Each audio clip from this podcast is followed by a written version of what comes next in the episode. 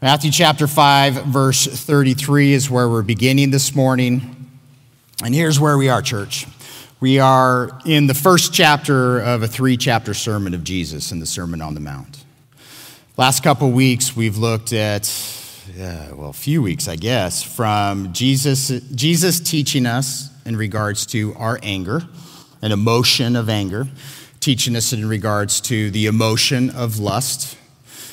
Lust leads into a conversation in regards to the sanctity of marriage and the consequences of divorce and what God's design and plan is.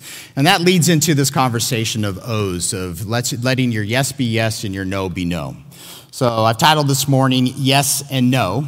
It's not yes and no at the same time, but we'll see Jesus says, let your yes be yes and your no be no. But if you write notes, if you write in your Bible, put this in quotes be your word. That's literally what the Greek says. You need to be, I need to be, we ought to be our word. Be your word. Yes, yes. Be your word. No, no, is what Jesus says. So we'll get into, we're going to have a lot to go through this morning. We're going to read through a few verses here in Matthew 5. We're going to go into Matthew chapter 23, which Jesus teaches the same thing, just from a little bit different perspective. And then we're going to back our way into a lot of Old Testament verses that Jesus is reaching to that provides the weight and emphasis behind what he's expressing. And then we're going to get back into Matthew, the evangelist, and really sit with what this man is speaking about in regards to the righteousness of God that he gives to us as we follow him. This is uh, pretty awesome. So, Matthew chapter 5, verse 33 is where we're beginning. It says, and you have heard that it was said to these of old, You shall not swear falsely, but shall perform your oaths to the Lord. But I say to you, do not swear at all, neither by heaven, for it is God's throne, nor by the earth, for it is his footstool, nor by Jerusalem, for it is the city of the great king. Nor shall, you, nor shall you swear by your head, because you cannot make one hair white or black. What hair, you say? Just making sure you're paying attention. But let your word, um, just so you know, in the, I don't know how your translation phrases it. In the Greek, it literally says uh, the word, the logos in the text. It's literally be your uh, be, let your word be, be your word. Yes, yes. No, no. For whatever is more than these is from the evil one. All right. It's pretty straightforward. We'll come back and teach on it for sure, but flip over to Matthew 23. If you were not familiar with Matthew 23, Jesus is confronting those religious leaders who have a very religious heart who take the word of God and twist it to meet their own means. This is a, lot of what we see church religion do today create a whole bunch of systems of man's commandments and tell us as followers of Jesus, here are the man's commandments that you need to follow rather than the word of God. This is the conversation. This is the, the it's just not a conversation. This is the Jesus confronting the souls of these men in this circumstance. So, in the middle of this, in verse 16, Jesus says, Woe to you, blind guides, who say, Whoever swears by the temple, it is nothing. But whoever swears by the gold of the temple, he is obliged to perform it. Listen, listen to that again. This is a teaching in the time of Jesus, in the culture. The religious leaders are saying if you swear by the temple that has been built for God, according to all those Old Testament instructions, if you swear by that building, you don't have to keep your vow that you've just vowed. But if you swear by the money in that building, oh boy, you got to keep it now. Does that sound like a little bit of hypocrisy? That's what Jesus is getting at. He says, Fools and blind. Now, remember, when Jesus was talking to us about anger, he told us when we call our brother Raca, or you call your brother a fool, the word for fool in the Greek is where we get moron from. Jesus says we're in danger of the judgment.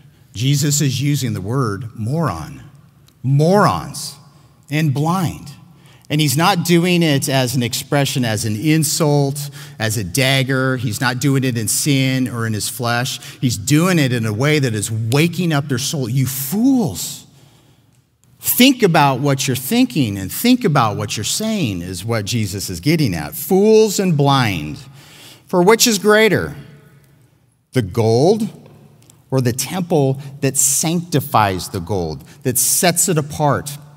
The temple is defined as holy because God is holy, and God has defined that place as holy, and that part was set apart to his holiness. So the question is, what makes it, what makes it holy? Money or the location that it's in because God has defined that location as holy. That's what Jesus is getting at. And whoever swears by the altar, it is Nothing but whoever swears by the gift that is on it, he is obliged to perform it. Exact same thing. Fools and blind, blind. For which is greater, the gift or the altar that sanctifies the gift? Therefore, he who swears by the altar swears by it and by all things on it. He who swears by the temple swears by it and by him the Almighty God who created the heavens and the earth, who dwells in it. And he who swears by heaven swears by the throne of God and by him who sits on it. So, between this chapter here in 23 and in chapter 5, Jesus is addressing a specific problem, a specific religious problem in the culture. And the religious problem is its hypocrisy. It's dealing with the integrity of our hearts and the words that come out of our hearts.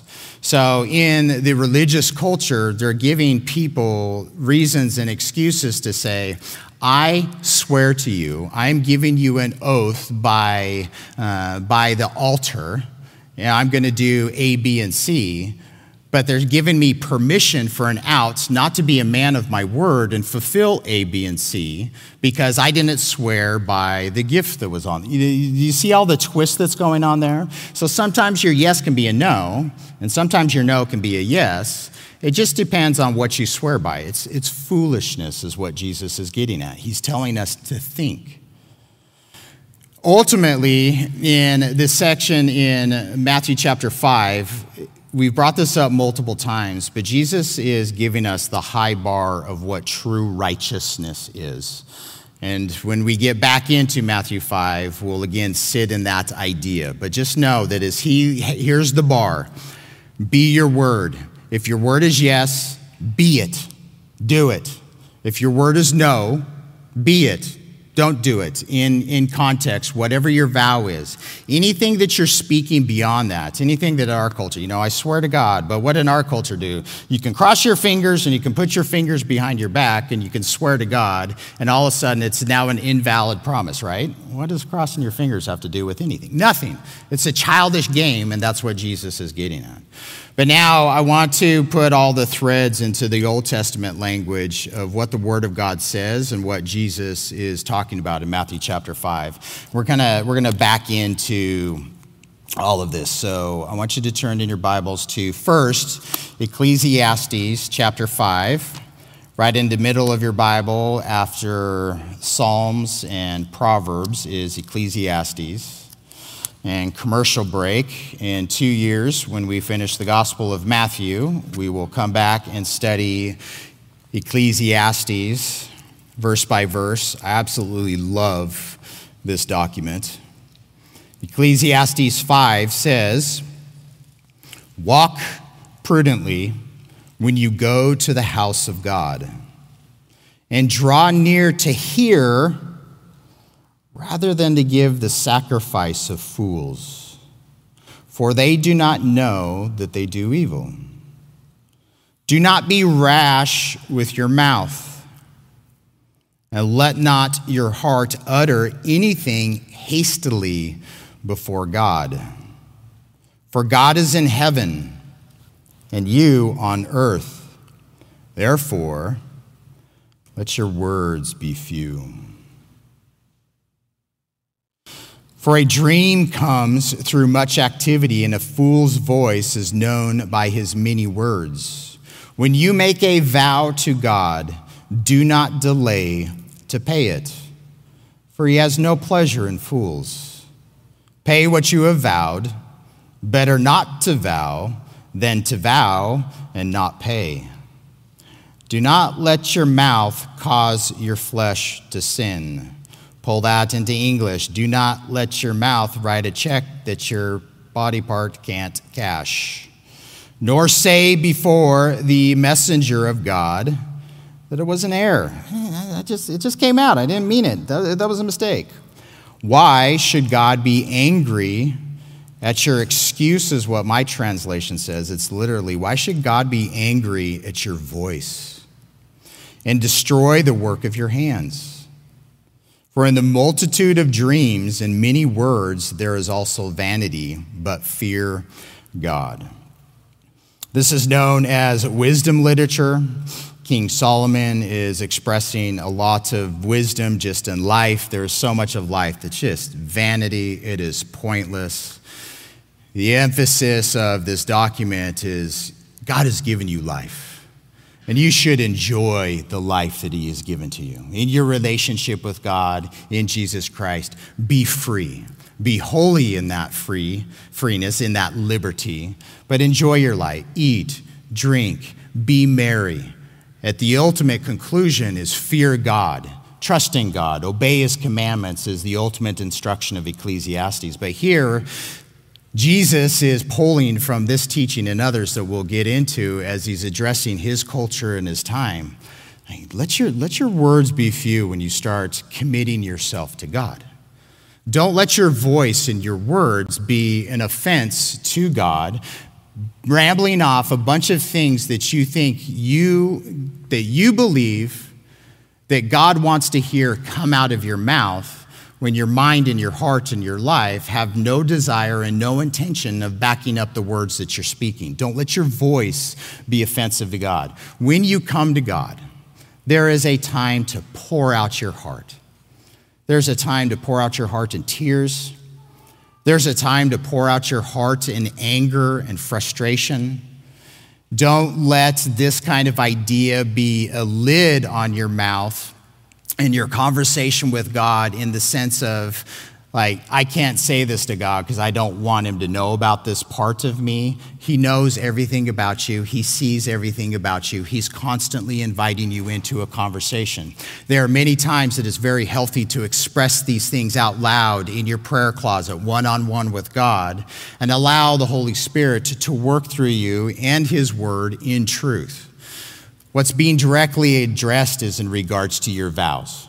God, I will never do that again. I swear to God. And you know, in the moment that you're swearing to God, when you get up from that prayer and you go about your life, you're going to find yourself doing what you just committed not to do in a day, in a month, in a year. Or, God, I know that this is what you want me to do.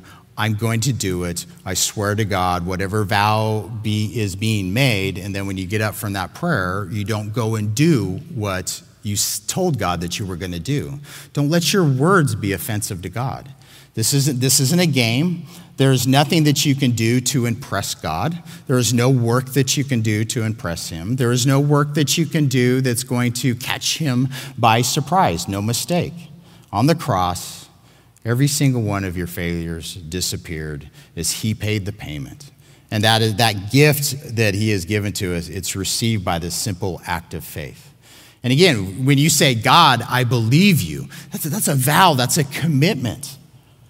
Don't backpedal on that vow and that commitment. When you say that you trust God, I'm telling you right now, He is worthy to be trusted. His words, not your words, not your interpretation, not your misapplication, and those things that we all err in. But when it comes to the Word of God, His Word is true, His Word is fact. As Jesus said in the Sermon on the Mount, He came to fulfill it all, not to remove any of it, but he's going to fulfill it all. And that is what Jesus is getting at in Matthew 5. That is what Solomon is getting at here in Ecclesiastes 5. Now, flip back to Deuteronomy chapter 23. This is the fifth book of the Old Testament. In Deuteronomy 23, when Jesus is quoting in Matthew 5, when you have heard it said, this is one of the sections that he is quoting from. Deuteronomy 23, verse 21 says, When you make a vow to the Lord your God, you shall not delay to pay it, for the Lord your God will surely require it of you. And it would be sin to you, like if you didn't do it, right? But if you abstain from vowing, it shall not be sin to you. So this is where Jesus is saying, don't even, don't even make vows. If you abstain from vowing, it shall not be sin to you. That which has gone from your lips, you shall keep and perform, for you voluntarily vowed to the Lord your God what you have promised with your mouth. Anybody ever voluntarily committed something to God and not fulfilled it? I don't need to raise a hands because you all have. I know you have because I have. We're all guilty, right? And Jesus is placing, in the Sermon on the Mount, he's placing us all under guilt. He's placing us all under the standard. I'll back up to Numbers. I remember the chapter. What chapter is in Numbers? Is it on the wall? Hold on, I got it written. Numbers chapter 30.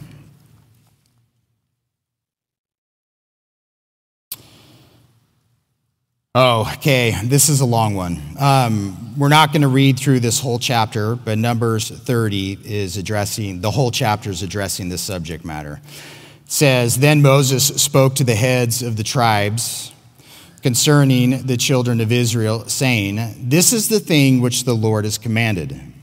If a man makes a vow to the Lord, or swears an oath to bind himself by some agreement, he shall not break his word. He shall do according to all that proceeds out of his mouth. Or if a woman makes a vow to the Lord, and binds herself by some agreement while in her father's house in her youth, and her father hears her vow and then uh, and the agreement by which she has bound herself, and her father holds his peace, then all her vows shall stand, and every agreement with which she has bound herself shall stand. But if her father overrules her on the day that he hears, then none of her vows nor her agreements by which she has bound herself shall stand, and the Lord will release her because her father overruled her. And then he goes on and talks about the same kind of relationship between a woman and her husband. So, culturally, a woman did not have the rights to enter into a contractual agreement. If a, if a woman is still under her father's authority in the father's household, she's not married, and she makes a contract, she makes a vow, she makes an, an agreement, and when that comes to her father's ears, if he holds her peace, then she's bound by that. Or if he says, I don't think so, dear, and he undoes that, the Lord is freeing her from the vow that she's made and uh, based upon the father's authority. And the same thing in a husband wife relationship. So, this is a cultural thing, and this is what's being described. Now, everybody in the room should praise God for this statement. Do you know why? Because who is your father? The Creator is your father. All right, men and women, how many vows have you made that you ought not to have made? When God hears this is, this, is, this is one of these things. There's the law, there's the rule of the law, and the letter kills. But in the grace of God, we don't, this is not something to abuse and sit there and lie and have a lack of integrity and be dishonest in your life and relationships that you have. But God knows those words that come out of our mouth. He knows our intentions. He knows the vows that you've made. And as our Father, He steps into some of those vows and, and undoes it and releases you from that vow. Does that make sense? It's not something to be abused, it's something to know and understand in the grace of God. As our Father, He has authority over us, and we don't have control over authority in anything in our life. He's the Father, and we are submitted to Him, and we are following Him. And everything that He allows us to do and enjoy in this life, it's at his behest and at his authority. The same imagery can be used there between a husband and a wife because God uses that relationship to define us also. Jesus is the groom, we are the bride. As we are entering into a relationship with him and we make contracts and we make vows and we make decisions that he doesn't want us to make, he does not hold his peace, but he comes in and he releases us. He releases us from sin. He releases us from bondage. He releases us from the stupid words that come out of our mouth, these vows that we make. He cleanses us from a hundred billion failures. Awesome, huh? All right, back into Leviticus 19. Leviticus 19 is important because there are all kinds of commands in relationship to for us as, as brothers and sisters in relationship to each other. At the very beginning of chapter 19 of leviticus we have a command you shall be holy. You shall be set apart. You shall be distinct. You shall be dedicated as all of this language for holy for i the lord your god am holy. Goes through a bunch of beginning things. In verse 11 of 19 you shall not steal nor deal falsely, nor lie to one another. And you shall not swear by my name falsely, nor shall you profane the name of your God. I am the Lord. That's what Jesus is quoting. We continue on in this for context because it's great. You shall not cheat your neighbor, nor rob him. The wages of him who is hired shall not remain with you all night until morning. You shall not curse the deaf, nor put a stumbling block before the blind, but you shall fear your God. I am the Lord. You shall do no injustice in judgment. You shall not be partial to the poor, nor honor the person of the mighty, the rich. In righteousness you shall judge your neighbor. You shall not go about as a talebearer among your people, nor shall you take a stand against the life of your neighbor. I am the Lord. You shall not hate your brother in your heart. You shall surely rebuke your neighbor. Don't hate him, but if a rebuke needs to happen, do it uh, and not bear sin because of him. You shall not take vengeance, nor bear any grudge against the children of your people, but you shall love your neighbor as yourself. I am the Lord. That is listed out as the second greatest commandment in the Word of God in regards to loving our neighbor and how much that love is attached to our mouth and how much our mouth is attached to our mind and how much our mind is attached to our heart is the conversation Jesus is getting out. One final one Exodus chapter 19. And this is really the root and the foundation of this whole conversation. Remember in the book of Exodus, you have in the beginning chapters, there is the children of Israel, the descendants of Jacob that are in Egypt, and they have found themselves to be in slavery for four generations.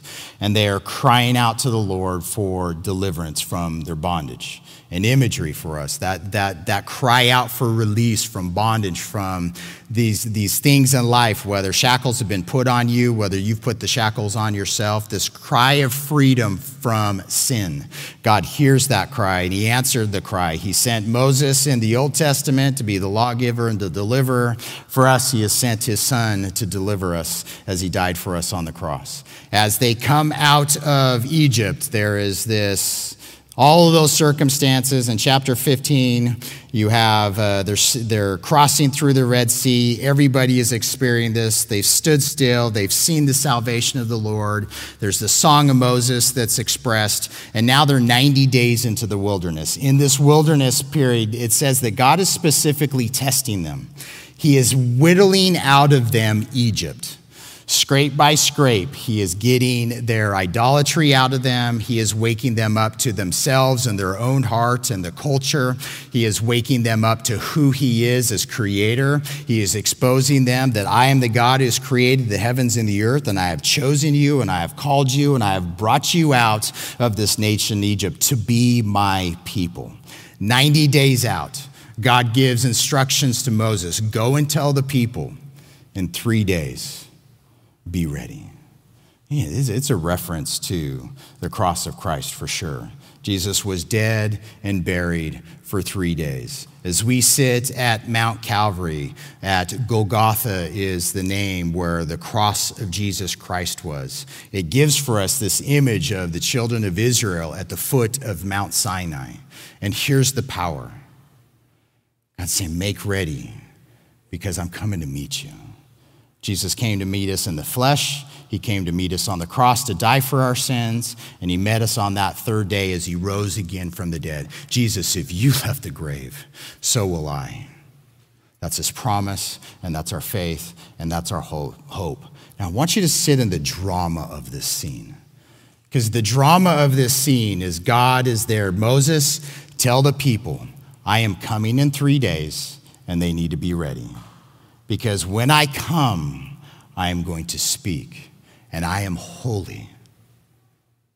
The word for to fear God, that God is awesome, the word for awesome, its root, it's terrible. It's a terror, like shocking, if God were to unveil himself, if he were to descend in this room and make himself known in any physical way whatsoever, every single one of us would be undone and on the ground without a doubt. To engage God apart from the death, burial, and resurrection of Jesus Christ is a terrible thing, and we have all of the description of that. When we come to God through his son, we are invited into him as a son, as a daughter, and you have freedom and access to his presence, and he promises that he dwells within you today. That's the power of it.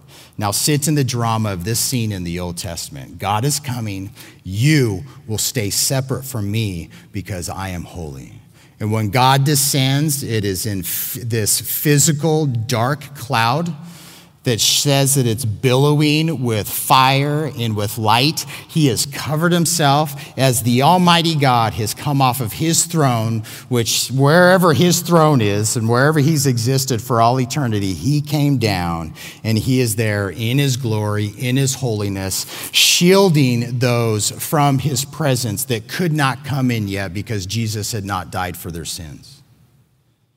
And the people are afraid and the people, uh, God sends Moses once again, go tell the people, stay separate, do not come on this hill. Anybody that comes up on this mountain is going to die because I am holy and you are not. God is giving this declaration of separation with the plan of how to bring us in. And it's this scene when God comes that he now speaks audibly the words of the Ten Commandments. This isn't, nobody's just sitting back and, oh, look, there's, there's some smoke in the air and anybody got some figs and dates? You know, I mean, this is not some kind of leisure activity. Three million plus people are filled with terror at what they are seeing. And they don't know why God is there to destroy them, to provide for them, all of a sudden their whole history is now before each soul of everything that they've ever and said and everything that they've ever done. They're complaining in the last three months their failures and all of these different tests. And here's the almighty god now speaking to them audibly. And he gives to them commands for righteousness. And the commands for righteousness they're based on our relationship with him and they're based upon our relationships with each other as human beings And in verse 7 of chapter 20, again, this is the scene as these words are coming out. You shall not take the name of the Lord your God in vain, for the Lord will not hold him guiltless uh, will not hold him guiltless who takes his name in vain. So, when Jesus is talking about this on the Sermon on the Mount, this is ultimately the foundation of the word that he's reaching back to. Now, what does it mean to take the name of the Lord's God in vain? Some, you know, they say that, you know, it's cussing, it's taking, it's using the Lord's name as an expletive. The real weight is going, that's going to be true, yes, of course, but the real weight's going to press into you shall not take the name of the Lord in your worship, in your sacrifice, in your religious behavior, in emptiness, without thinking, without consideration, without reckoning who God is and who you are in that relationship with Him. You shall not take, receive my name in vain as we profess faith in Jesus Christ. Blake, you shall not take my name in vain. I don't come to my Creator with just this name, Jesus, in emptiness. When I say the name of Jesus, it, for me, it's Jesus, period. It is the name by which I have been saved. It is the name by which defines for me the nature and character of God. It's the name that defines for me his mission, why he became a man, what the gospel is all about, what all the letters are pointing to, why we are gathered here this morning. It's the name of Jesus. I don't say his name lightly, on purpose, ever. And God help me not to. He's the only reason I exist. He's the reason and source of my joy and the smile that's on my face. He's the reason that I choose to do the work that I do day in and day out. he's behind my everything. I am in him and for him and by him and through him. Oh my. That is the weight of all of this conversation getting into this one command that Jesus is talking about in Matthew. Now turn back to Matthew chapter 3. Here's all the application. Remember, Matthew is an evangelist. He is proclaiming the gospel to you today, to his culture at the time. As Matthew was called to Jesus and followed Jesus, witnessed the crucifixion, witnessed the resurrection, witnessed the ascension, was filled with the Holy Spirit on the day of Pentecost, like this is the Matthew that we're talking about. And as Matthew is at a table with a quill in hand, this man is filled with the Holy Spirit. And through the mind and the heart and the power of God, he is penning these words down in regard. What do we need to know in regards to the testimony of Jesus? Gave us some of Jesus' background, but when he presses into Jesus' baptism, as Jesus is talking to John the Baptist, he has this line of, it's, it's necessary, it's right, it's fitting for us to fulfill all righteousness, that which is morally good, your, your internal morals that are sourced from the Word of God. He is addressing righteousness in regards to what is ethically right and good and justice as we sit in a community together. That's what Jesus is expressing. It is right, it's fitting.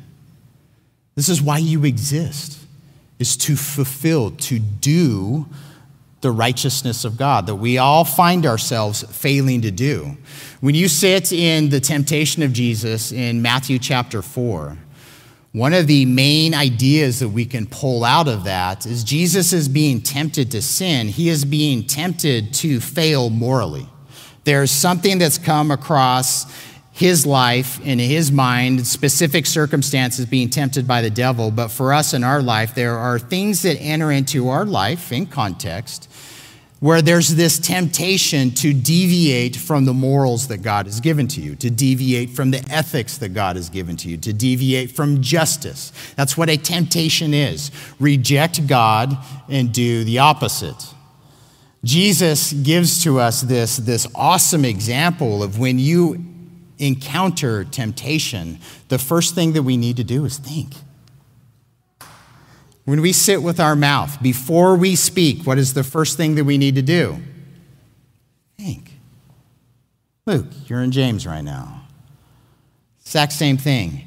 Like bridle our tongue and bridle our mouth. Be quick to hear, but slow to speak. Yeah, we see this instruction throughout the Word of God, and we've read a bunch of these passages already. But as Jesus is being tempted, his example to us and how to remain in that relationship with the Lord when we encounter temptation, the first thing is to think, and it's to think about his word. Make sure that we're meditating on, and that seed of his word is in our heart, that when we encounter temptation, it's not, it doesn't become this heavy, weighty thing in our soul because it's not really a temptation because we are really aimed at the Lord and want to be found pleasing to him. No. This is what the Word of God says here. This is what it says there. And God, I like I hear my mind, I hear my flesh, I hear the devil right now trying to pull me in this direction. I don't want to go in that direction. Give me your strength, give me your power. Clothe me in you. And you go sit in Ephesians chapter 6 when it's talking about spiritual warfare and being armed with this spiritual armor. Every single one of the items and the descriptions that are being given, it's not the focus is not on a Roman soldier. The focus is on the Almighty God. We are to be clothed in Him. We stand in the power of His might and His strength. He's given us salvation. He's given us faith to believe in Him. He's given us truth. He's given us this sword of the Spirit, the Word of God. So, in this context of Matthew, it's we need to think before we respond with our mouth. Now, for those of you who have been here, we've been repetitiously, repetitiously pressing into the Beatitudes because that's what Jesus is expressing the character of his followers, the character of those who are turning from whatever needs to be turned away from, which ultimately is unrighteousness and we're turning towards Him in His righteousness in repentance, that is a thinking process. That is a change of mind process. That is a meditation process before we open up our mouths and speak.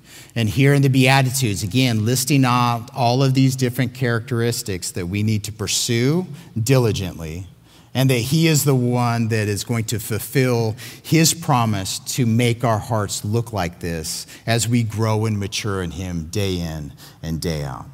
We've already expressed the idea, and Jesus has already expressed the idea of our words um, when he tell, told us to be salt and to be light, not to be, but defining us as salt and light.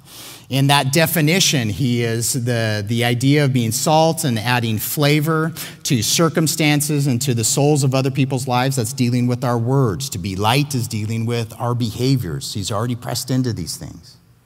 And then, as he sits in that he is the fulfillment of the Word of God, he is going to fulfill every single promise, command, instruction, statute that God has in the Old Testament. He is going to fulfill it all in righteousness.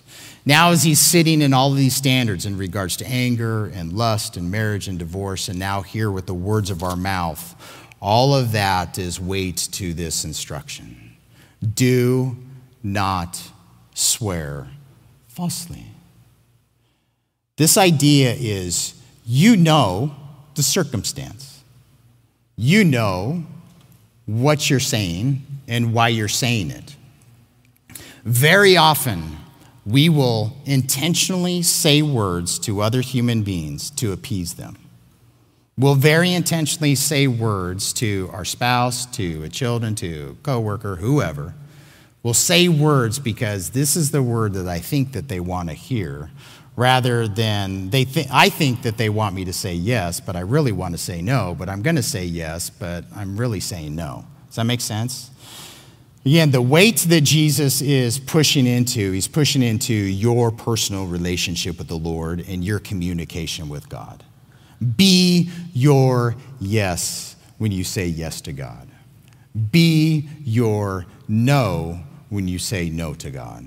And you want to say yes to what God says yes to, and we want to say no to what God says no to. But as we apply this in our other relationships in life, don't let a circumstance and a person have power over your mouth in a conversation. Very often, you know, you're entering into a conversation and this person's intimidating I don't know what to say. And we start making our words many rather than few, or we start, uh, this could be in the gossip chain where you don't like this person, and the person that you're talking to, you don't want them to like that person either. So you're choosing to bear witness, to bear testimony in regards to somebody else that's false. Old Testament, you have heard it said, do not swear falsely. And what you do swear, these words, these oaths, this witness that's coming out of your mouth, make sure that it's true. And if it's not true, stop talking. But I say, in Jesus Christ, you are free. I don't own you. Don't have a conversation with me thinking that you are giving me words that you think that I want to hear or any other human being. Let your yes be yes and your no be no. If you don't have the courage and the boldness in that moment for your yes to come out because you think you might be offensive or you think that there might be repercussions for your yes coming out, then just don't say anything. Be short in your words. Don't, be, don't have an abundance of words. It's going to guard your heart. It's going to guard your mind. It's going to protect your relationships with other human beings. And it's going to keep you in a right relationship with God as you're seeking to follow Him day in and day out. When Jesus is saying, For I say to you, don't swear at all, neither by heaven, for it is God's throne. All these different definitions. And again, he is what he's doing is he's unveiling reality. I want you to think. When you say, I swear to God, think about those words. Who is God and where is he? God is seated, you know, this is, these are words of, that we use to give us understanding where he is, but God is like positionally everywhere. He's outside of his creation, he's outside of time, but we have this understanding that his seat is a throne because it is in this position of authority. And when you say that you swear to God, you're swearing to the one who created the heavens. You're swearing to the one who created this earth. And we have this illustration that if the heavens are his throne, and that's how high that he is, higher than all, this earth is his footstool. And that's not to be offensive. What that's to mean is everything is underneath his authority and under his submission. He created this earth for an environment for us to live in, to enjoy our life and relationship with him and with one another. So don't even swear by things on this earth. Don't, don't swear by Jerusalem, this holy city, defined here as the city of the great king. Comes out of, I think it's Psalm 48. Jerusalem is the city that God has chosen for his name to dwell. It is the place where he commanded eventually, you know, it was David's heart, but he allowed it to be done. But for that temple to be built there in Jerusalem, when Jesus returns, he's going to step down on the Mount of Olives just east of the city of Jerusalem, and he is going to enter in through the east gate. That is his city, that is his land. It's not the land of the nation of Israel. America is not our land. The Canadians, it's not their land. The Chinese land, it's not their land. This earth, it's His. But that city specifically, that city is His. And He's defined it as His because that city is to be a proclamation of His peace and His reconciliation, His nature, His character. When Jesus comes back, He is ruling from that city. That is the city of the great king. And Jesus says, Don't swear by heaven, don't take an oath by the earth, don't take an oath by the great city. It's his city. And you can't even, you don't even take an oath by your own head. I swear by my own life. I swear by my mother's life. Don't. I can't cause this hair to grow. I've tried, it doesn't work. Therefore, I can't make one of these uh, beard hairs go back to black. They're now turning white. I can't undo time. I don't even have authority over my own aging process. So, this is where the direction gets. Be your yes, be your no. Because ultimately in this he's, he's bringing about integrity for us. Worship team come, come on up. He's focusing on the integrity of our hearts. And as we meditate in life experiences we do all kinds of communication. And underneath the communication that is coming out of our mouth jesus is telling us to put the brakes on the words that come out.